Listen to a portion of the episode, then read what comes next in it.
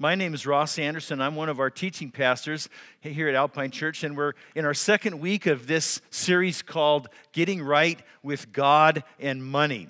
And as I was prepping, I saw this story about a, uh, there, there's an inscription in a museum in Deadwood, South Dakota, that was left behind by a prospector in the past century. And the prospector wrote this He says, I lost my gun, I lost my horse, I'm out of food, the Indians are after me, but I have all the gold I can carry. And so I thought, well, that puts, that puts money into a certain perspective, doesn't it? And that's what we're trying to do in this series. We want to get God's perspective on money, finances, and because such a big part of our lives, right? And so we want to get God's perspective on it. We saw last week at the beginning, we start by getting the right mindset on money. And today, we're going to move on to something that affects every single one of us. It's a huge issue in American society. We're going to talk about debt and how to, how to attack and tackle our debt. Now, I have a couple of rental properties. And so I see lots of people's credit reports. And I thought, oh my gosh, it's amazing how much debt there is and how much default of debt there is out there in the world. And so I, I, I'm going to look at my phone because I have some statistics here. I want to get the numbers right. Total household debt in the United States in the year 2021 is over $14 trillion. Okay, I don't even know how many zeros that is, more than I can count. $14 trillion. Of course, a big chunk of that is mortgage debt. A lot of that is automobile loans and student loans. And then another big piece of that, of course, is credit card debt. And so I was looking at that, and a credit card debt in America, they say, is about $810 billion. The average American adult has, has six credit cards, and six out of 10 of them are not paid off every month. And so, you, you know, you, got a group like us, it's six out of 10 of us is saying are carrying a balance month after month after paying all that interest and, and so on, month after month. We're just, we're just in debt. And I saw that Utah is number eight out of the 50 states in bankruptcy. So we're pulling our weight, right? We're doing our part in the, in the American dream, right? So where does all this debt come from? Thought about that? Well, I think on a societal level, part of, partly it comes from the, the fact of um, easy credit. It's really easy to get credit. But on an individual, on a personal level, there's another factor involved. It, that there's a, something within us that drives it. The Bible calls it greed. And so when you take that societal thing and that personal thing, the credit and the greed, and you put them together, then it's not surprising that we have mountains and mountains and mountains of debt to work within our lives. And so we're going to talk about that, that greed thing later on. Come back to that in a minute. Because if we want to look at it from a biblical perspective, then we have to look at the inner and not just the outer. We want to look at some practical things. We also want to look at some, some deeper uh, individual things as well as we go forward on this. So, what, what I want to do next, though, first is I want to kind of get a, a basic, fundamental idea of where we start on this question. And here's where we start is that debt is a shortcut to the lifestyle you think you want, but in the end, it always leads to bondage, not freedom. We all have in, our mind this lifestyle that we think we want, right? It's the, it's the thing that we think is like, oh, if only I had, you know, and you fill in the blank, right? And the problem is, is that much of that for us is defined not really by God's values and God's priorities, but a lot of it's defined by the culture around us, and we're not even that aware of it. And so I was thinking about how to get a handle on this, and I realized okay, I have a relative who passed away recently, a month or so ago, and I'm in the will. And to be and at one time at one point in time he had a lot of money, but now after living for 16 years in a skilled nursing facility, nobody knows how much is left. But I have to admit to you, I've often thought about well, I wonder how much it is and what will I do with it if I get some, you know? And, and, so that I thought, have you ever have you ever thought about like what if I like hit the jackpot? What if I got the winning lottery ticket? What if I inherited a windfall? What would I do with it? And I think that gets at that question of what is the life that we think we want. That gets at what our real values are. So how many of us are going to go like, "Oh, I'm going to give all that money to the poor?"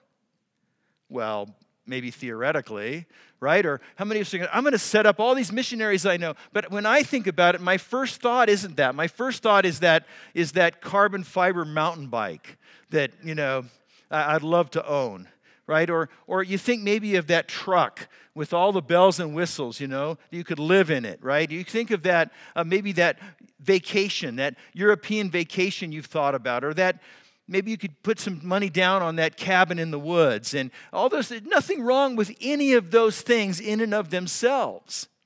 But that exercise shows us a little bit about, you know, what drives our motives when it comes to money? And our, is our thoughts shaped really by God's priorities and God's values more than by what the culture and the world around us is talking about? Well, the thing is, is that most of us aren't going to have that windfall and get that giant inheritance or whatever. And so we still want the things we want. And so what we do is we take on debt to go get those things, to have that kind of lifestyle. And then one day you wake up and you go, oh my gosh, I'm just crushed with this weight of debt that I accumulated slowly over time. And now I look and look around and say, man, I, have just, I'm, I'm rocked by that. Well, well, the Bible talks about debt. Here's the most fundamental thing it says in the Old Testament, in the book of Proverbs, full of practical wisdom, it says, The rich rule over the poor, and the borrower is slave to the lender. Have you ever felt enslaved to your debt? You felt enslaved like you're in bondage to those bills that you're juggling every month to try to make figure out like I have to put this one off to pay this one, or I have to, I have to borrow more money to pay off the money I borrowed before. And, and so it, it's like a bondage, isn't it? it? You begin to feel enslaved. Now, now, our society tells us that debt means that we can have more. But from God's perspective, the other side of the story is that debt actually limits our freedom and puts us into slavery. I mean, think about, think about all the student debt you have young people coming out of college and they're burdened with this debt. This is, man, they, they can't maybe go take the job that they wanted to take. They wanted to take a, a job somewhere or live at some place that they wanted to live or start a family that they wanted to start because they've got these mountains of debt that have put them into slavery. Or look at the other end of the life cycle that how many people do you know should be getting ready to retire, but they don't see the retirement uh, finish line anywhere near, even though they're that age, because they have so much consumer debt, they just have, they're forced to keep on working. And so you see that debt actually enslaves us when we let it. And so, I mean, after all, think about this, right? Why are the credit card companies passing out credit like candy? Right? They're not dumb. So I was, I was, I said, I'm going to keep track of this. And so this week, uh, I, was, I was looking at the mail and everything this week. Sally and I, we got five different credit card uh, invitations, solicitations this week between us. And, um, you know, that's pretty typical. I mean, they're just like passing them out. Why? Because they know that if they can hook you in, that they're going to have some control over your life. You're going to keep paying them. You're going to be enslaved to them for maybe years of your life. So we feel like, you know, debt promises, it promises some things. It promises that you could have satisfaction and, and, and meaning and significance because you can have the stuff that money can buy. It, it, it advertises as a, a ticket to fulfillment and happiness, but I, I think you know as well as I do so many people who debt has ruined relationships it has broken up marriages it has hurt families i was reading the other day that, that financial issues are the number one a cause of strife and tension in a marriage relationship, leading to divorce. That's debt. Debt leads to what? Stress, fear, anxiety. Well, the society tells us, you know, debt is going to help you, it's going to make your life better. It's conditioned us to think that, but God wants us to understand He wants us to really be free. He wants to, to thrive and live a life that's really satisfying and meaningful. And debt that gets in the way of that. It makes us slaves. And so, with that in mind, let's talk about some a practical response to that. We're going to look at some things that to think about that, that can help us to attack our debt. Attacking our debt is going to require a new skill telling ourselves no. If we sacrifice now, we'll benefit later. Now, look, we live in a society where everywhere you look, there's so much abundance. Everywhere around us, people have stuff. You, you don't see people around us saying no. And so it's hard to be the one to say no to stuff that other people have. We live in this, in this microwave culture, right? This culture of fast food, instant results, instant gratification. So it's hard to say, oh, I'm going to sacrifice now to benefit later. That's a challenge for us but that's what it takes. Here, here's a quote from an, an expert on finances. I, I thought this was really helpful. Dave Ramsey says, It is human nature to want it and want it now. It's also a sign of immaturity. Being willing to delay pleasure for a greater result is a sign of maturity. Right? Nobody wants to be told that they're immature, right?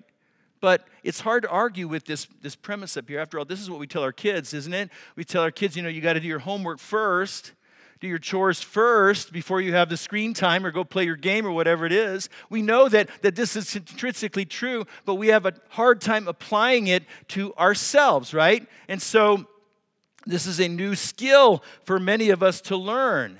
And becoming more mature in our spending decisions and in our relationship with money, that doesn't happen overnight is something that you start with a simple thing and you work on it. And you know what? It's going to hurt. There's some pain there because you have to cut yourself off, right? We have to learn to say no to ourselves and what we're used to just getting what we want a lot of times. So, so there's some pain that's going to be involved in this, but you know, let me tell you, it's going to be worth it in the long run, not only because you're going to become a better version of you, but also because you're going to experience increasing freedom from the slavery of debt in your financial life. So let's talk about a couple practical things. Number one is we have to admit we have a problem. And we saw it at the very beginning, I just hinted on this, that there's an underlying problem for, for most of us for debt. It's driven by this underlying spiritual problem of greed. Now, I realize that not every debt is, is driven by greed because sometimes maybe you got laid off during a global pandemic that can happen, right? And then, or sometimes maybe you had a big hospital bill from an accident or an illness that was out of your control. But for most Americans, most of us today, our debt is driven by our greed. And so Jesus talks about that in Luke chapter 12. Jesus says, Beware, guard against every kind of greed, because life is not measured by how much you own. Now, I want to start by defining greed, because I don't know when, when you hear that word, I don't know what you think of, or, or the person, that what is the name or the image that comes to mind? It's probably not you, right? But, but greed, to give you a simple definition of that, greed is the desire to acquire. You got that? The desire to acquire. See, we want more. We want to acquire more money. We want to acquire more stuff that money can buy. We want to acquire more of the experiences that money can buy because we look around and we see what everybody else has.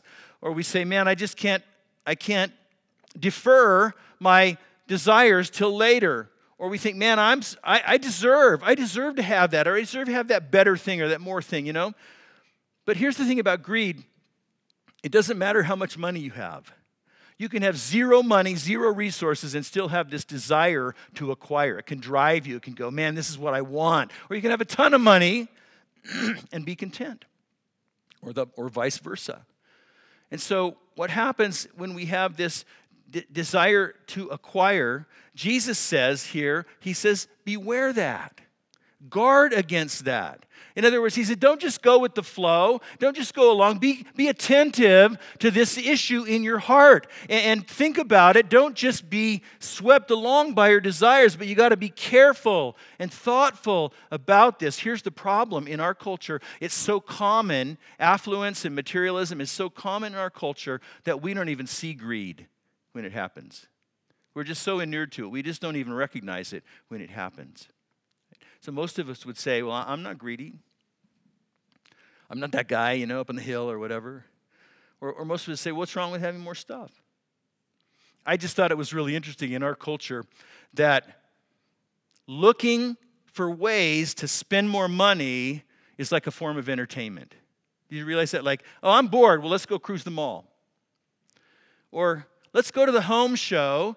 Let's go to the outdoor show so we can like drool over stuff that we don't really need and we can't afford. And that's entertainment, right? Let's just go look at houses, right? And so it's become fun for us to stimulate our desire to acquire. But Jesus says, no, you got to be careful about that. He says, look, don't let your life be measured by how much you own. Man, if your significance, your worth, your sense of worth as a person, how satisfied you are with life, how you feel about yourself, how you look at the lives of other people compared to yours, if all of that is a function of how much you have acquired in your life, then Jesus says, man, you need to do a serious reconsideration. So see, we don't want to look, we, we want to look in the mirror of Scripture, not in the mirror of our culture. Because our culture, again, is going to tell us that, that, that debt is okay, that greed is okay. But God wants us to experience something better than that, something healthier than that. And it's nothing, nothing's going to ever change in our relationship with debt until we first come to grips with this underlying heart spiritual issue, okay? Well, that leads to the second one. Uh, very closely on the heels of that, we have to confess our mess. This is one step beyond a recognition of the greed. Is confess the mess that we're in and take it to God and say, God, you know what? I'm just going to be completely transparent before you. I'm not going to make any excuses. I'm not going to defend myself. I'm going to say, This is it. I've blown it. I need your help. And that's true for any sin in our life, right? And so First John chapter 1, it says, When we confess our sins to him, he is faithful and just to forgive us our sins and to cleanse us from all wickedness. Now, I'm not saying that every debt is necessarily sin, because again, there's things that happen that are out of your control. I have really mixed feelings about mortgage debt because 99% of Americans are never going to own a home unless they get some help from a lending uh, institution. But for the majority of debt, we have to think, man, what drives that? Is it sin? Well, it is if it's driven by that desire to acquire. It is if I make those financial decisions without stopping to think about what God wants in my life? Do I ever consult Him as my financial advisor first before I pull out the charge card? It can be sin if my spending leads me to not be obedient to what God is asking me to do with my money in my life, or if it stops me from being generous with the resources that God has given to me. And so this is where I come to God and I say, God, I just I recognize I need your help. I need you to do something. I need more than I can do. I need you to transform me from the inside out. And then the third thing is we have to start making different choices. This is where the rubber meets the road. Because we can talk all day long about debt and its problem. We can want to be free from debt, but until we start to choose differently, then nothing's going to happen. Right? So Will Rogers once said, he said, the quickest way to double your money is to fold it in half and put it back in your pocket. Right? I like the story about the guy who said, he said, my credit card was stolen, but I didn't report it to the police because the thief spends less than I do. so, uh, you know, I mentioned I have a couple rental places, and so when Sally and I got married seven years ago, I was living in one place, she was living in another. So we, we decided that being married, we should live together, and so we did. So I, I, so I kept my place as a rental. The very first couple that I rented to, young couple struggling, I was compassionate on them. I gave them a, a break on the rent. I, w- I went, went in there one day. I saw this guy, the young, young dude, he has like 40 pairs of of Nike Jordans in a, in a room, and like he's a collector or something like that. You know, he's uh, spent a lot of money on that. I thought, well, that's interesting, you know. And I've given them a break on the rent, aren't I nice, you know? And then they stiffed me for about a thousand at the end of the lease. They just booked. I'm thinking about this guy. I think, you know, that's a guy, hopefully, in the years since then, he's learned to make different choices with his money because he could afford shoes. I mean, I only got two feet but he couldn't afford to pay the rent. And so here's another quote that, that I want to share with you from Dave Ramsey. Says, Where are where you are today is the sum of every choice you've ever made. If you don't like where you are, start making different choices. Okay, that's pretty basic, right? But there's something in our heart we recognize the truth of this. We recognize that if we keep going down the same path, we're going to keep being in the same place. But here's the challenge for us there's something in our heart, there's a warfare going on within where part of us says, Yes, I want to be financially free. I want to be able to be more generous. I want to follow God's purposes in my life. There's other part within us that says, No, I want that thing. I want that new one. I want that better. So there's a warfare. And Galatians chapter 5 talks about that. How when we follow the sinful nature, it's going to be the, the desires that come from within are going to rule even if they're not good for us. But the very next, next verse in Galatians 5, verse 22, it says, But this is what the Holy Spirit produces. The fruit of the Spirit is love, joy, peace, patience, goodness, kindness, faithfulness, gentleness, self control. So, where do you get the patience to be able to sacrifice now in order to have a benefit later? Where do you get the self control to be able to say no, to learn the skill of saying no, and to make different choices? You get it from God. It doesn't come from within. And so, this is why it's encouraging every follower of Christ. We can be changed in this area. We can overcome greed and debt when we walk in step with the Holy Spirit, cultivating our relationship with Him, listening to His voice, following His lead. We have all the capacity to be free. So, what, what choices are, are you going to make differently this week? Maybe it's a choice to stop browsing those sites that cultivate your desire to acquire. So I'm just not going to go there. I'm just not going to browse that site.